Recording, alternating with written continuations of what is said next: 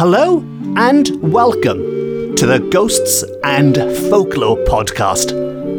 I'm Mark Rees, and on each episode, I investigate a different, weird, and wonderful subject. And on this special festive episode, I am going to uphold a long standing Christmas tradition, the best of Christmas traditions, and that is the telling of creepy ghost stories.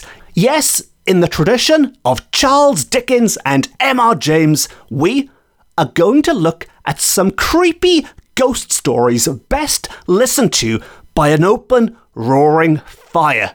But there are two big differences between the stories I am going to tell you and the writings of the likes of Dickens and James.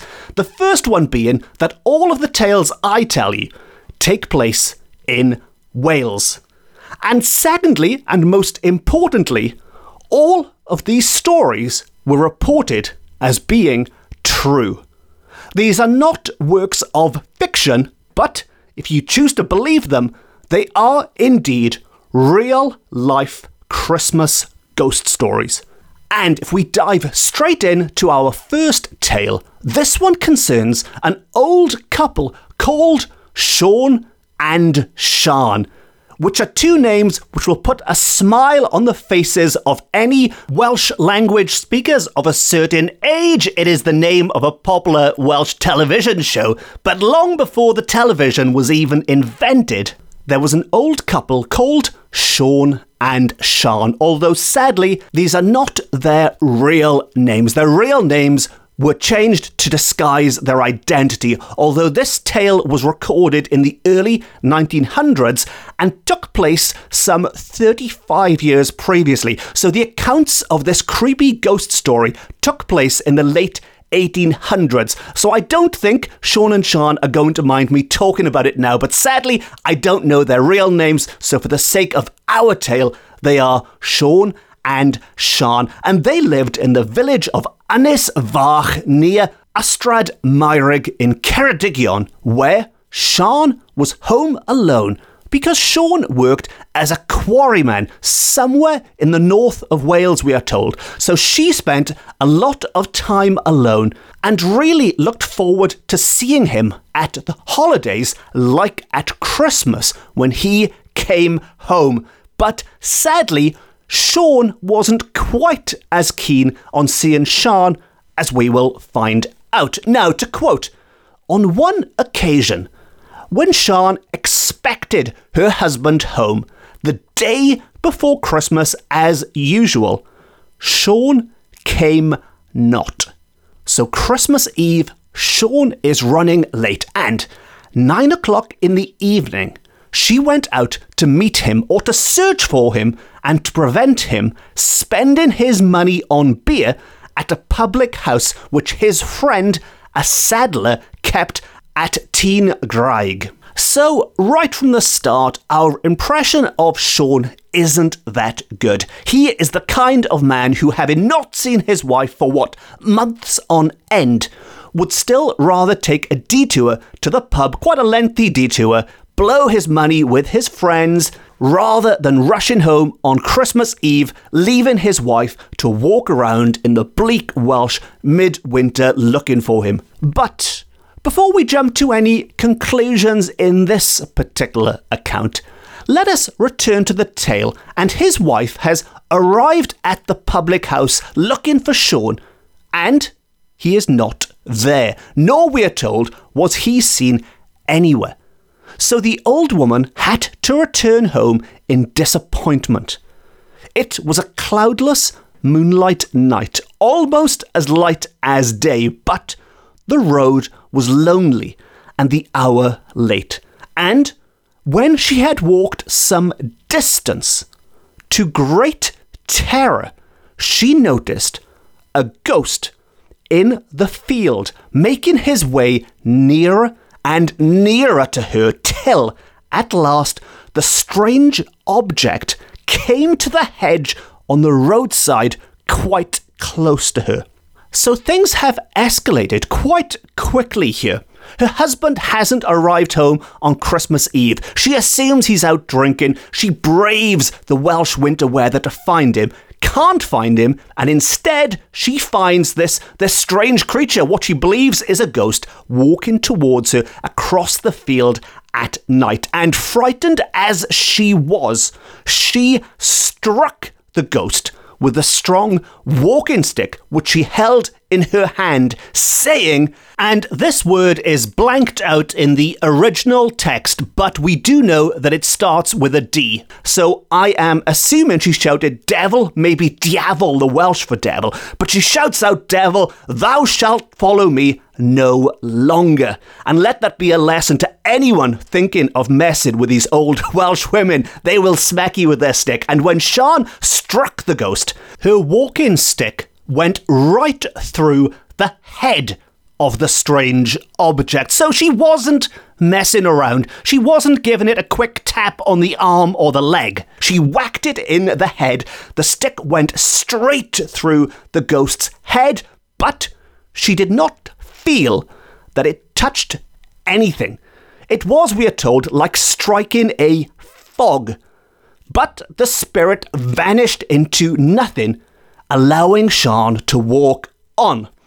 So, while Sian felt as if she hadn't hit anything physical, anything substantial, anything solid, her walking stick had cut through that fog. As she described it, it did the trick because this strange creature did indeed disappear, did vanish into thin air as a result.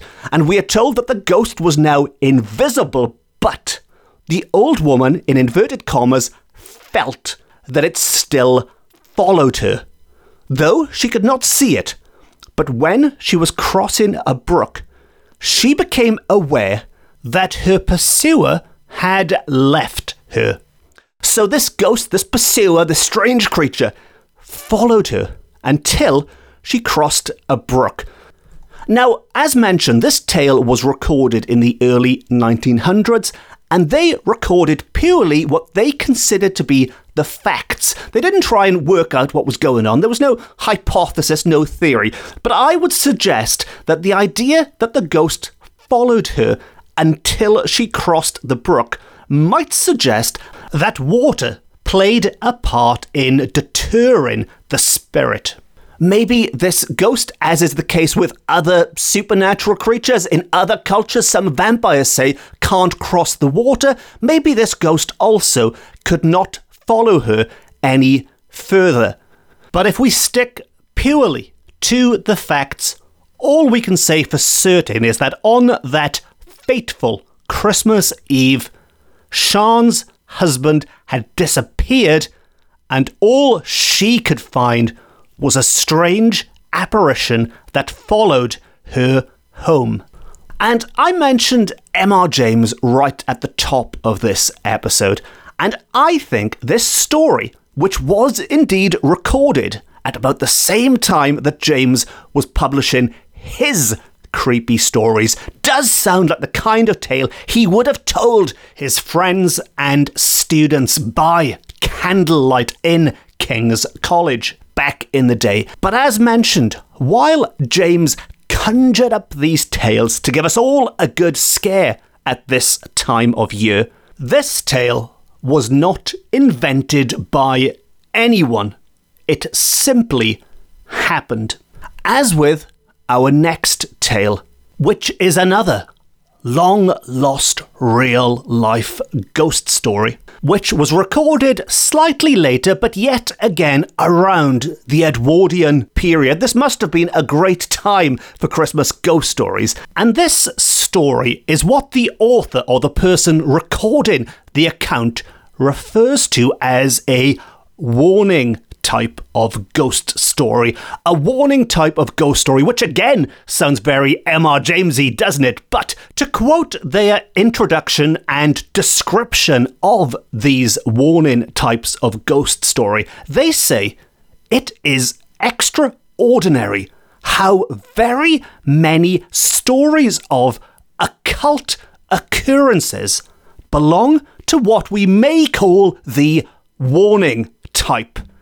Yet Among them, we find few in which the message conveyed by a ghostly voice or visitant has been of use in averting misfortune. So, what we are being told right at the start is even though there are many ghosts in these tales who pop up to give us warnings, be they death omens which warn us of some impending misfortune, these warnings are nevertheless, more often than not, stating the inevitable.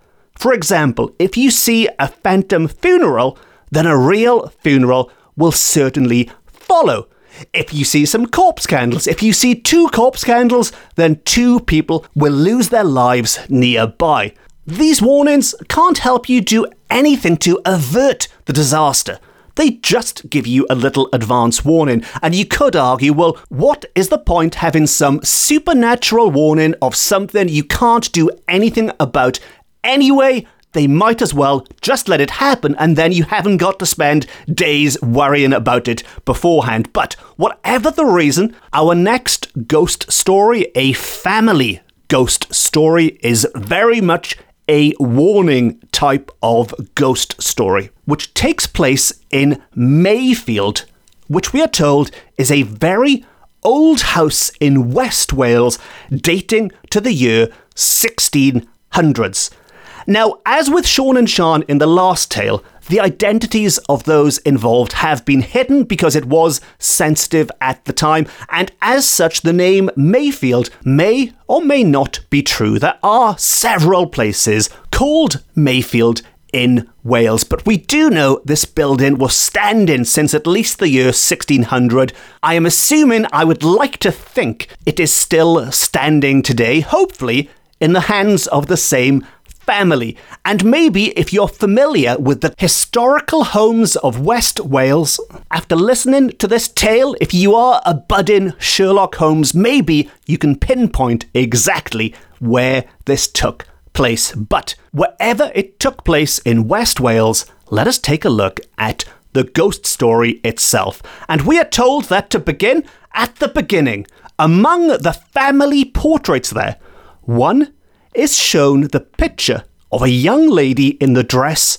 of the 18th century. This was a Mrs. Jones, and there is a note here telling us that no, Jones isn't the real family name. It's been replaced, much like every other name on this episode. And if you are going to replace the name of somebody in Wales, Jones is a pretty good one because it is probably the most popular name in the entire country. But anyway, this Mrs. Jones dressed up in the dress of the 18th century, was an ancestress of the present owner of the house. So whoever owned it in the early 1900s, this was their ancestor, and if the house is still standing, possibly, hopefully, the ancestor of the current owner. And tradition says that a wicked butler murdered this poor lady in a large cupboard. So large, this cupboard was almost like a little room, which opens out of the dining room.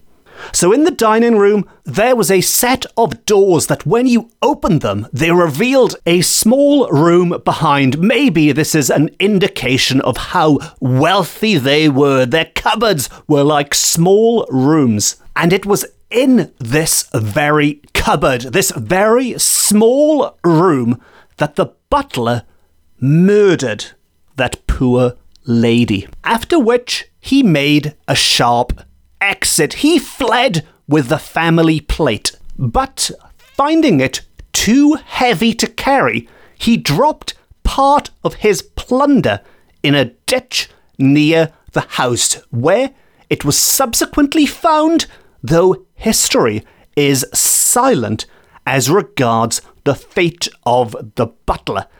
So it sounds like if this butler was indeed guilty of murder, he did indeed get away with the crime. He escaped, but he didn't escape with all of his plunder. He dropped some of it, left some of it behind in a ditch, which was recovered.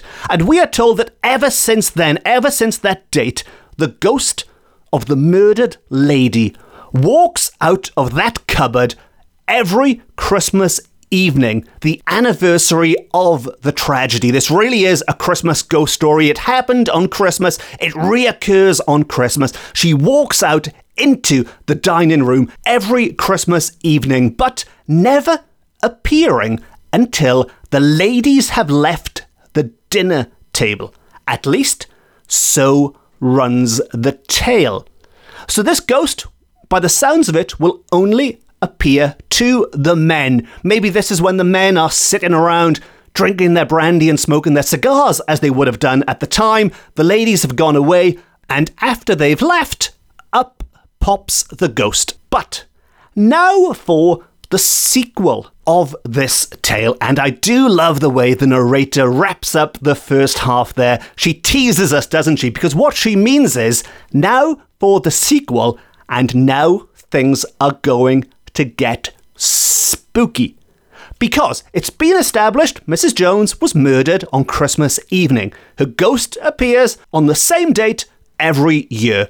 And we are told that early in the last century, this was recorded in the early 1900s, so early in the 1800s, Mayfield and the property were owned by a certain Jones, again, not real name, but a certain Jones who had a brother living in India. Whether Mr. Jones was a bachelor or widower at the time of the following occurrence, one does not know, but at all events, he lived at Mayfield by himself. So, this historical house, which sounds like some kind of grand mansion, maybe, wherever it might be, was home to one person. Presumably, he had his staff, his servants, his butler, but he lived alone. And he used the dining room as a sitting room of an evening. And after his dinner, would turn his chair around to the fire and sit there reading till it was bedtime. So he's a man of routine. He sits there reading by the fire. And one night he had sat up later than usual, and as he shut up his book and bethought him of bed, the clock struck midnight.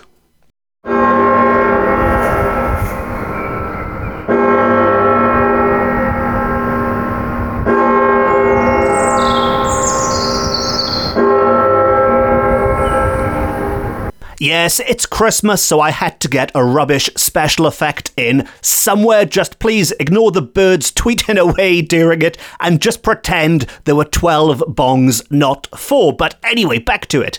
The clock struck midnight, and in the corner of the room, behind his chair, was the cupboard already referred to, and we can probably all see what is coming next. Well, except for Mr. Jones, of course, because what happened next is as the last stroke of 12 died away, Mr. Jones heard the click of the door opening. He turned his head, the cupboard was behind him, and there, walking out of the cupboard towards him, he saw the figure of a woman, dressed in an old fashioned costume. So, if this is indeed a ghost, as we are being led to believe, who just walks through doors as you might expect them to do, she opens the door and she advanced a few paces, stopped, and said in loud, clear tones, Your brother is dead. In loud, clear tones, Your brother is dead. And then she turned and walked back into the cupboard, the door of which shut with a loud clang. So, there's nothing particularly uh, cryptic about this message. It's not a subtle one, it's not one that needs deciphering. It's very much sharp, straight to the point. Your brother is dead. Either this ghostly warning is correct or it is not correct. There is no scope for ifs and buts and maybes. And as soon as Mr. Jones recovered from his astonishment, he made a thorough search of the cupboard and the entire room, but could find no trace of any inmate. It was just him, and convinced at length that a message from the other world had been brought to him, he made a careful note of the date and the hour of the incident. A very good thing to do in modern day ghost investigations, but he made a careful note of the date and the hour, and with this information decided to check in on his brother who was in India. Now, this was much more difficult, much more time consuming to do. Back then, he couldn't give him a quick ring, he couldn't even drop him a quick DM on social media. He had to do it the old fashioned way. He had to write a letter which took weeks to arrive in India and took weeks for his reply to arrive back in West Wales. But arrive it did. But when it arrived, it had not been written by his brother, but by somebody informing him that yes, his brother had died, and the time of death coincided exactly with the night and the hour in which he was warned by the apparition at Mayfield. And an interesting part of this case for me is that if we assume that it is indeed true, now, of course, it could be a load of rubbish, but if we take their word for it and assume that, yes, okay, this is a true story, if this ghost appears once a year, every year, what message are they passing on? Surely they wouldn't just repeat the same message again and again. So are they telling the new occupants of a different death every Christmas?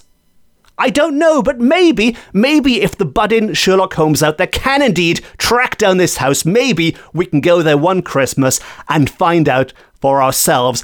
And on that spine chilling note, I think it's a good point to wrap up our latest episode dedicated to the festive season. And if you have enjoyed this episode, there is still a lot more Christmas ghosts and folklore coming up before the new year, maybe including a return visit from the Mari Lwyd. And if you don't want to miss any of those or any of the other future episodes, then please consider hitting the subscribe button and you will never miss an episode ever.